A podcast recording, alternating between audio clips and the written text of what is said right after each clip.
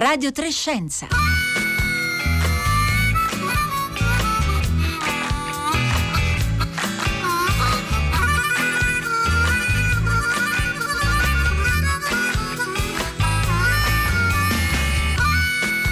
Buongiorno a tutti da Roberta Fulci, bentornati a Radio Trescenza. Radio Trescenza che oggi raccoglie il testimone della città, il ragionamento iniziato a tutta la città ne parla da Pietro del Soldà e dai, dai suoi ospiti all'indomani della decisione del governo Draghi di intraprendere quasi certamente la strada dell'obbligo vaccinale per contrastare la pandemia da Covid-19. Noi oggi proveremo a capire quali sono ad oggi le paure più diffuse tra chi non si è ancora vaccinato, chi ha scelto scelto di aspettare oppure fino a questo momento, momento si è proprio rifiutato di sottoporsi al vaccino, che cosa teme? C'è indubbiamente una porzione molto visibile a livello mediatico di eh, diciamo così irriducibili che si riconoscono nel, nell'etichetta Novax, ma c'è anche una platea ben più vasta e anche diversificata di persone dubbiose, cittadini che semplicemente si fanno domande, ognuno con i suoi dubbi, ognuno con una sua storia eh, individuale. Siamo ancora in una fase eh, cruciale della campagna vaccinale, ancora l'obbligo vaccinale non c'è, molte persone sopra i 50 anni non si sono fino a questo momento sottoposte alla vaccinazione, la Sicilia soprattutto è in una, in una situazione critica da questo punto di vista.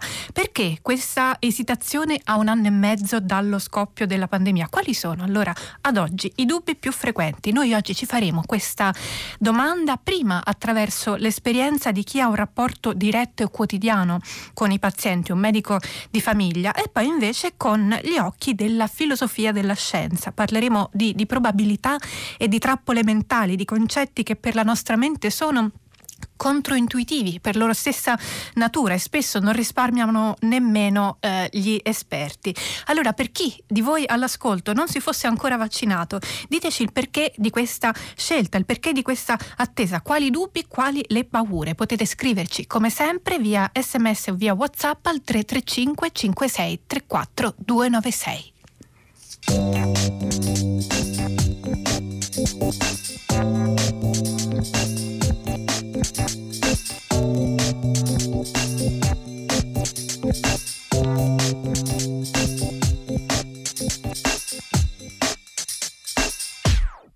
Marina Moscatelli, buongiorno. Buongiorno.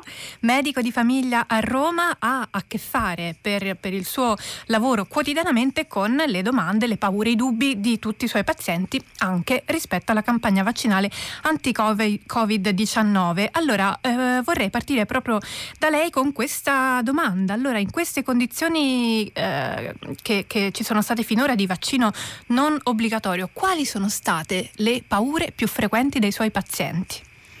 Ma eh, diciamo che noi siamo abituati all'esitanza vaccinale ancora prima del Covid, ma anche i documenti del, del Ministero, dell'OMS lo sanno già da anni che eh, c'è una fascia di popolazione che non aderisce alle vaccinazioni.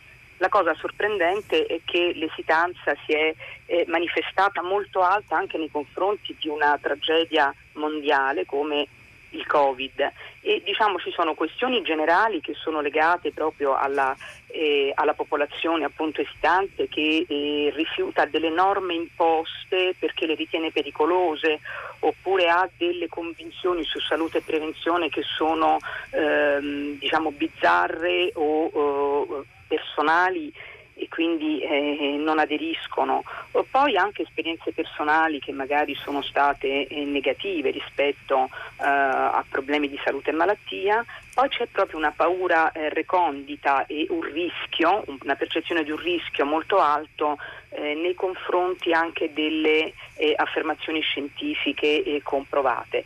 Poi ci sono questioni relative proprio al vaccino Covid che sono state quelle eh, che è stato percepito un rischio che la sicurezza non era completa nei confronti dei vaccini, cosa non vera perché eh, il vaccino Covid che era stato preannunciato nel 2020 ha avuto alle spalle studi su enormi eh, numeri eh, di individui prima di essere messo in commercio e poi anche proprio difetti di comunicazione durante la stessa campagna vaccinale che sono state informazioni contrastanti anche eh, rispetto a casi di eventi avversi che si sono verificati con la vaccinazione e che sono stati molto, troppo, io direi, eh, messi a disposizione dell'informazione che ne ha potuto fare in qualche modo eh, eh diciamo, eh, motivo di, non, di paura eh no? quando si è parlato di possibili morti, possibili rischi eh, su questo. Questo non ha assolutamente aiutato. Anche prima di iniziare la campagna vaccinale l'OMS diceva che sicuramente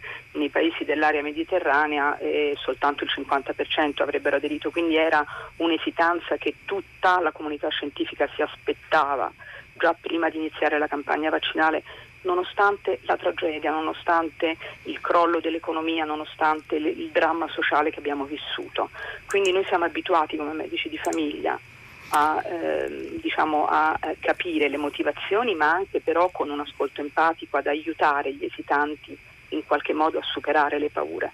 Era quindi so una, una certo, sì, assolutamente, una risposta in qualche modo attesa da, dalle istituzioni e eh, dai, dai, medici eh, che riflette anche probabilmente appunto una, una diversificazione, no? tanti tipi di, di dubbi di diversi, come, di come paure, sì, ci sottolinea anche un ascoltatore che ci dice, Carlo Enrico Bottani su Twitter, ci dice è importante approfondire le motivazioni che pur avendo in parte un de- denominatore comune identitario sono le più varie, dalle più radicali alla semplice citazione l'importante è sottolineare che la frazione radicale, quella proprio degli irriducibili Novax che hanno appunto un, un'impostazione più diciamo ideologica, non supera il 5%. E Marina Moscatelli, le capita che i pazienti le chiedano di essere esonerati dal vaccino quando non ce ne sarebbe motivo? Allora, eh, sì, ci sta capitando molto eh, che si presentano con dei certificati specialistici eh, che eh, avvallano motivazioni che non sono tra l'altro motivazioni eh, diciamo, ehm, eh, che, che, sono motivo di eh, rifiuto e di esenzione vaccinale. No?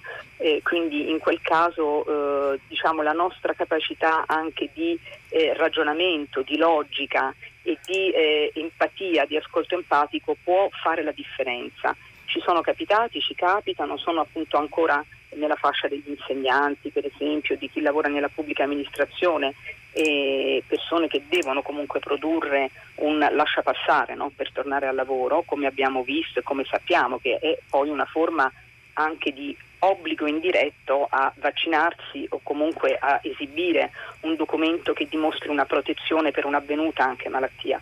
E, e chiaramente stanno, stanno, venendo adesso in settembre moltissime persone a chiederci i certificati di esenzione vaccinale, che però secondo il documento del Ministero appunto eh, sono veramente, eh, si contano sulla punta delle dita le persone che eh, non possono essere vaccinate e tra queste sono quelle che hanno avuto delle, delle reazioni eh, diciamo, eh, avverse importanti, significative alla prima dose.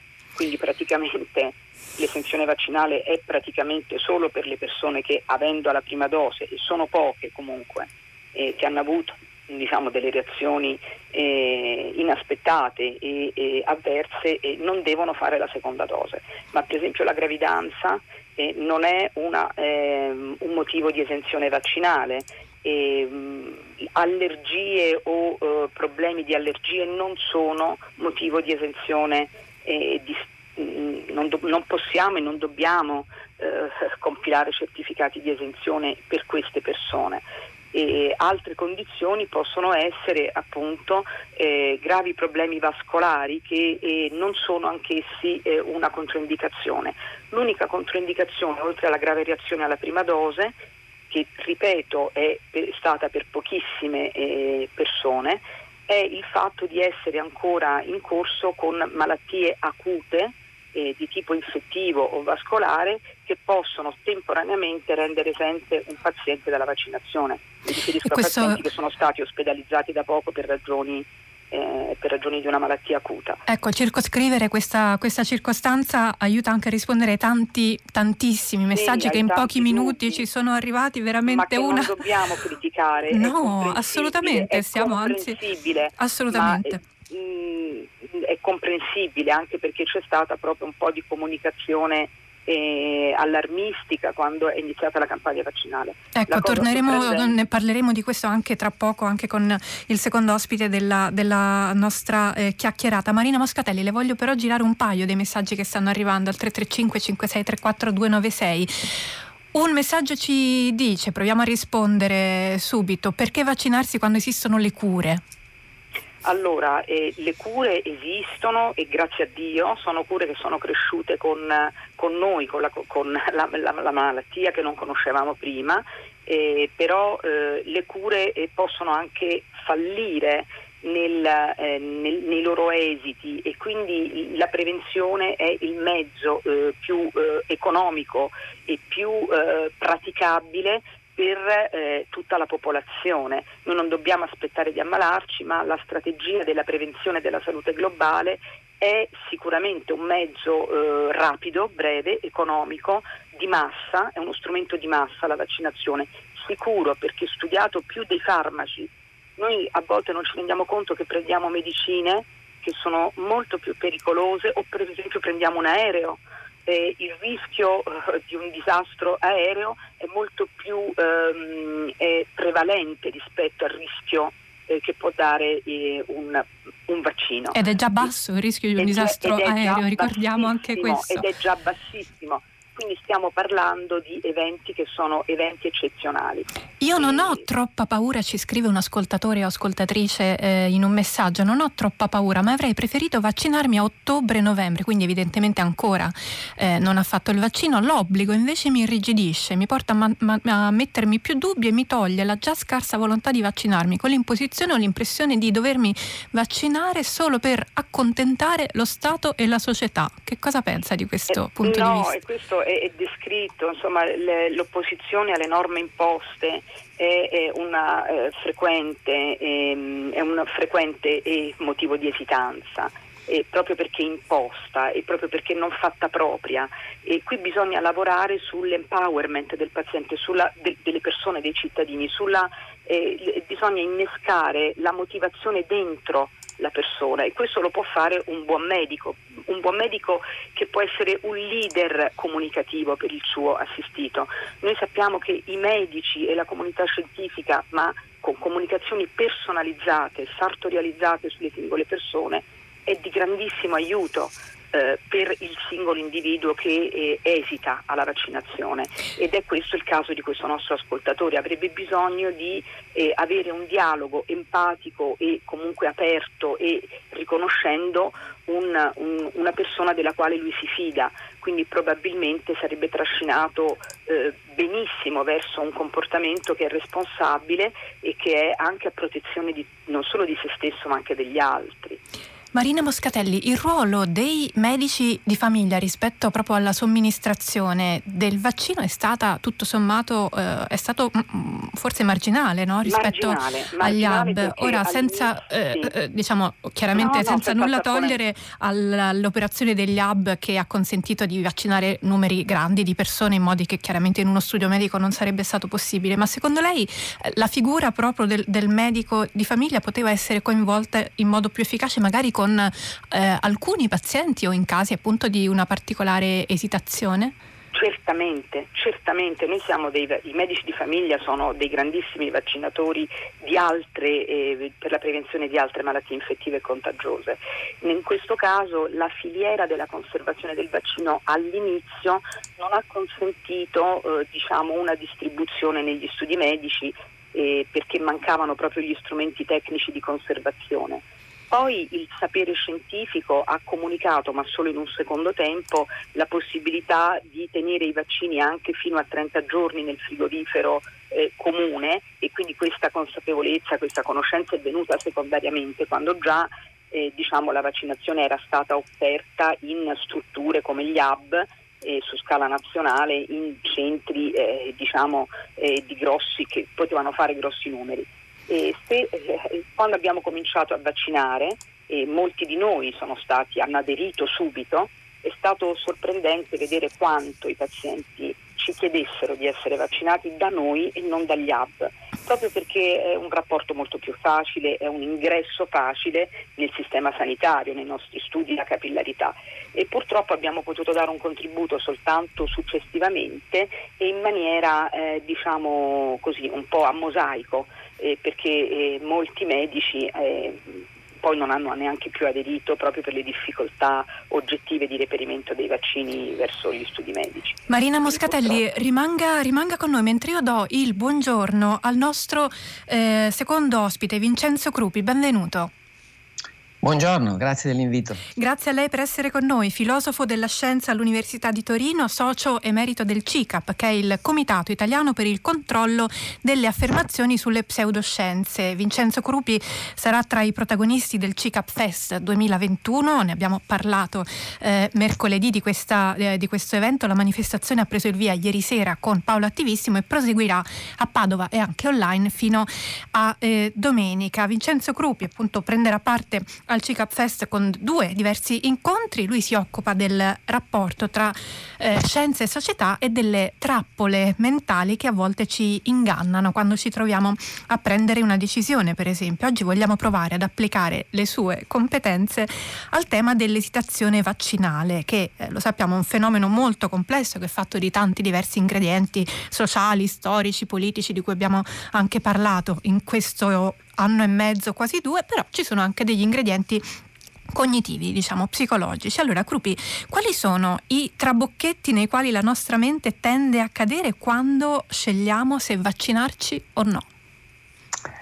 Sì, dunque lo studio di, del, della esitazione rispetto ai vaccini dal punto di vista del ragionamento umano, della nostra percezione del rischio, risale ormai ad alcuni decenni indietro.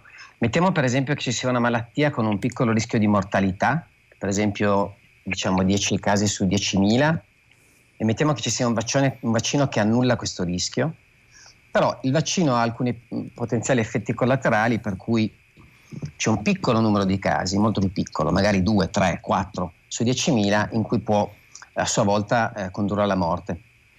Vorremmo fare questo vaccino, per esempio, a nostro figlio, a nostra figlia, oppure, oppure no? In un famoso studio degli anni 90 si è visto che molte persone, eh, almeno la metà dei partecipanti, rispondeva, rispondeva di no. Però 5 è più piccolo di 10, giusto? Quindi è strano. Certo, perché diciamo spiegazione... a, a, oggettivamente a una prima occhiata insomma, il rischio di non fare il vaccino sembra più grande, è più grande del rischio di fare il certo. vaccino. Allora come ce lo spieghiamo questa, questa risposta da, da parte di chi ha partecipato al sondaggio? Sì, quelli che, che, hanno condotto lo studio, questo esperimento di psicologia cognitiva, e chi, ha, chi, l'ha, chi l'ha commentato ha introdotto questa idea del bias di omissione, cioè ci sembra che le conseguenze negative di un'azione sarebbero molto dolorose, comparativamente più dolorose delle conseguenze negative di non agire. Questa è un'intuizione che può essere piuttosto forte, però per molti aspetti si tratta di un'illusione. Da un punto di vista logico, non agire per esempio non fare un vaccino è una scelta come un'altra, è solo una forma diversa di azione, quindi è un caso nel quale queste intuizioni molto radicate possono spingerci a prendere decisioni di fatto irrazionali. Ecco, quindi quello che lei ci sta dicendo è che se scegliamo di non fare il vaccino e ne paghiamo le conseguenze, insomma non possiamo troppo adagiarci sul fatto che è stata una fatalità, perché noi la scelta di non fare il vaccino eh, l'abbiamo effettivamente fatta un po' con la, con la stessa diciamo, iniziativa con cui avremmo scelto invece di sottoporci alla vaccinazione. C'è un, un esempio particolarmente eclatante di come tendiamo a eh, fraintendere le comunicazioni, le informazioni legate ai numeri, legate alle percentuali e alla probabilità in particolare, quindi numeri espressi in termini relativi, come succede appunto con le percentuali. Ehm, allora, noi ieri abbiamo provato a fare un piccolo esperimento sui nostri canali social, su Twitter e Facebook, abbiamo provato a chiedere a chi ci seguiva di dirci che cos'è l'efficacia di un vaccino? Allora noi ci aspetteremmo che dopo tutti questi mesi di pandemia e di discussione sulla campagna vaccinale eh, il concetto di efficacia di vaccino ci fosse chiaro. In realtà spesso non ci chiediamo quando leggiamo quella percentuale di che cosa effettivamente stiamo parlando. Io invito anzi gli ascoltatori se hanno voglia di provare a dare eh, anche adesso in diretta al 335 5634 296 provare a dirci secondo loro che cos'è l'efficacia vaccinale così come hanno fatto fatto ieri sera i nostri follower. Allora, proviamo a vedere insieme alcune delle risposte. Abbiamo provato a chiedere che cosa, immaginiamo di avere un vaccino efficace al 90%. Che cosa significa? Allora, iniziamo da Luisa. Luisa ci dice, significa che uno su dieci ci può ammalare? Crupi, è così? Eh, eh, suppongo che si intenda uno su dieci fra i vaccinati. Sì. No, non è così, non è lo stesso numero. Riccardo ci chiede, vuol dire che il vaccino riduce il rischio di 10 volte? Beh, questo eh, è una formulazione corretta, è un modo per, per esprimere la stessa, eh, la stessa, nozione di efficacia. Non è ancora molto trasparente, però se uno lo, lo esemplifica attraverso dei, dei numeri eh, si vede che è giusto. Senza vaccino muore uno su 100 che prende il virus, con il vaccino muore uno su 1000. È così? Sì, questo, questo, è un modo giusto per rappresentarlo, ma è molto difficile da decifrare, a parte il fatto che l'esito avverso, ehm, che, era, che, era, il bersaglio della misurazione riguardo alla vaccinazione, non era la morte ma, la, ma principalmente lo sviluppo delle, del, dei sintomi della patologia. Però almeno in questa risposta c'è un confronto, che è la cosa più importante, perché questa misura rappresenta un confronto fra due gruppi, ecco, quello allora, dei vaccinati e quello dei non vaccinati. Le propongo la risposta di Claudio. Claudio ci dice su due insiemi di persone, uno di vaccinati e l'altro di non vaccinati, ci aspettiamo per gli ammalati un rapporto di 1 a 10, ovvero se fra i non vaccinati abbiamo 10 ammalati di Covid-19, fra i vaccinati ne avremo solo uno. Eh, questo è giusto e anche chiaro.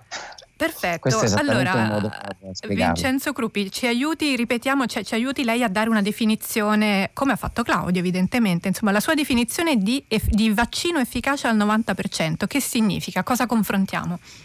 Sì, le, questa misura di efficacia viene fuori è la conseguenza di uno studio clinico controllato, cioè di un esperimento eh, che riguarda questo intervento. Lo studio clinico eh, consiste nel confronto fra due gruppi, uno dei quali viene vaccinato e l'altro dei quali non viene vaccinato, gli si, gli si somministra un placebo nel, nella terminologia tecnica. Quindi deve trattarsi di un confronto. In particolare è un confronto relativo di questo tipo, cioè supponiamo che per esempio 10 persone su 100, fra quelle non vaccinate, sviluppino la malattia, questo può essere un, un, un tema della ricerca di cui stiamo parlando, per avere una riduzione del 90% bisogna che il 90% di questo numero 10 venga cancellato dall'intervento eh, della, della somministrazione del vaccino. Quindi nel gruppo dei vaccinati, perché l'efficacia sia del 90%, invece di 10 persone che sviluppano la malattia ce ne deve essere una soltanto. Questo è un modo per, per spiegarlo che è abbastanza eh, eh, decifrabile. Quello che quello che voi avete fatto è una versione eh, divertente e informale di uno studio che è stato fatto di recente da un, da una, da un gruppo di, di, di studiosi eh, guidati dalla professoressa Tentori che lavora all'Università di Trento. L'hanno fatto sia con eh, partecipanti italiani partecipanti del Regno Unito e hanno ottenuto qualcosa di molto simile a quello che è capitato eh, su Twitter. Cioè molto spesso le persone rispondono che l'efficacia è la protezione per i vaccinati, cioè la probabilità di evitare no, la, la, lo sviluppo della malattia se si riceve il vaccino. Queste due quantità sono diverse, è comprensibile che in un certo senso le confondiamo perché la seconda cosa, cioè di quanto ci protegge il vaccino, che riguarda soltanto la popolazione dei vaccinati, in un certo senso è la cosa che noi vorremmo sapere come individui, però non è la stessa cosa che questo numero rappresenta. Marina Moscatelli, lei nella sua eh, comunicazione con i pazienti come medico di famiglia ha riscontrato la stessa confusione rispetto a efficacia del vaccino? Eh, sì, diciamo che nella vita di tutti i giorni il problema è che molti eh, si vaccinano per un atto di responsabilità e di amore verso gli altri, e cioè sanno che se si vaccinano possono proteggere i loro familiari e chi vive vicino a loro e quindi è tutto molto più affettivo e diverso, cioè i numeri sono numeri, però poi le motivazioni sono anche molto emotive e affettive, quindi è, nella vita reale è, dobbiamo far leva su quello, sull'atto di responsabilità, l'atto di amore, perché il vaccino si protegge noi ma difende anche gli altri, anche le persone più fragili. E quindi noi dobbiamo far leva su argomenti che sono argomenti, argomenti hard, argomenti eh, affettuosi, ecco eh, dove dove, dove poi la motivazione eh, si mette in moto. Eh? Eh, I numeri sono importanti comunque, certo, ma i, i, i, noi possiamo riuscire a trascinare in questo modo chi è esitante. Allora, Vincenzo Crupi, come mai secondo lei dopo un anno e mezzo un concetto così importante come l'efficacia dei vaccini, che magari ecco, può non essere lo strumento giusto in uno studio medico, ma è senz'altro un, un concetto fondamentale sia per chi prende le decisioni che per, per, i cittadini in generale, come mai ancora non lo conosciamo bene? Questo ha a che fare, secondo lei, con la nostra scarsa confidenza con il concetto di probabilità? Sì, i motivi sono diversi. Sicuramente, questa è una cosa che noi sappiamo, la mente umana non maneggia la probabilità con grande disinvoltura. A volte siamo portati a cercare delle soluzioni intuitive per, per dare un senso a questi numeri e eh, possiamo cadere in qualche, in qualche, scivolone, in qualche trabocchetto. D'altra parte c'è anche un altro, un altro, problema che riguarda il modo in cui noi formuliamo queste informazioni. Come dicevo, la, l'efficacia è una misurazione statistica che eh, è, è, è, fondamentale per, per chi fa ricerca. Non è obbligatorio che sia esattamente la stessa identica cosa che è la più importante per, eh, come dire, eh, trasmettere le informazioni alle persone che prendono decisioni o sul piano individuale, come diceva la dottoressa, che hanno mille eh, possibili motivi determinanti nel loro specifico contesto, o sul piano politico o delle, o delle agenzie di consulenza scientifica. Eh, da questo eh, punto di vista, eh, diciamo che la, ehm, Vincenzo la... ci sente? Vincenzo Crupi? Vincenzo sì, Crupi, sì, eccoci. Sì. Mi sente ancora? Sì, sì, sì, ora sì. Per esempio, una cosa che è successa nel vostro feed di Twitter, se, di Twitter, se non sbaglio, è che qualcuno ha osservato in realtà l'efficacia è più bassa del 90%. Questi naturalmente erano numeri illustrativi, sì. no? Ora, se uno pensa che per esempio, perché in alcuni casi ci sono alcuni dati, sono variabili, dipendono dai diversi tipi di trattamento, può essere anche magari del 50%, la, la, la, un'efficacia del 50% significa un dimezzamento del rischio, esattamente un dimezzamento del rischio, quindi per esempio nei numeri che dicevamo prima passiamo da 10 a 5, però questa percentuale è molto più bassa della protezione che dà quel, quel vaccino. La probabilità di ammalarsi nella popolazione dei vaccinati non è certo di una eh, su due. Quindi questa confusione in alcuni casi può avere delle conseguenze. Ovviamente stiamo parlando, come si diceva qui, di considerazioni un po' più argomentative, un po' più fredde, non sono le uniche e magari neanche le determinanti del, del comportamento. Però eh, la per certi aspetti è una sottostima, questo numero che noi utilizziamo per certi aspetti è una sottostima di quelli che sono gli effetti che ci interessano, cioè la protezione. Quindi anche questa è una cosa da tenere in mente perché la direzione in cui va questa sottostima è quella di rischiare di alimentare i dubbi e le incertezze. Marina Moscatelli, ci sono veramente tanti messaggi che arrivano al 335 5634 296, li trovate pubblicati al, sul sito di Radio 3 cercando sotto sms, però ce, ce n'è uno in particolare che vorrei leggere perché penso che rappresenti il pensiero di molti. L'ascoltatore non si firma e chiede e se mi vaccino e poi mi ammalo, immagino intenda, mi ammalo di Covid-19, faccio il vaccino per la Covid-19 e poi mi infetto lo stesso. Che cosa risponde? Allora, le rispondo subito che i casi anche tra i vaccinati di eh, reinfezione ci sono, ma di sicuro eh, posso portare l'esperienza eh, diciamo medica in questo senso che eh, chi, chi, prende il Covid da vaccinato eh, quasi non se ne accorge chi lo prende e non è vaccinato non sa se finisce in ospedale e non sa le conseguenze della malattia, cioè c'è una grande differenza nel decorso della malattia tra un vaccinato e un non vaccinato. Ovviamente è molto poco sintomatica nel vaccinato e quindi è, un, è anche questa un'arma eh, che ci permette di eh, spingere ancora, di spingere ancora sul, sul vaccino.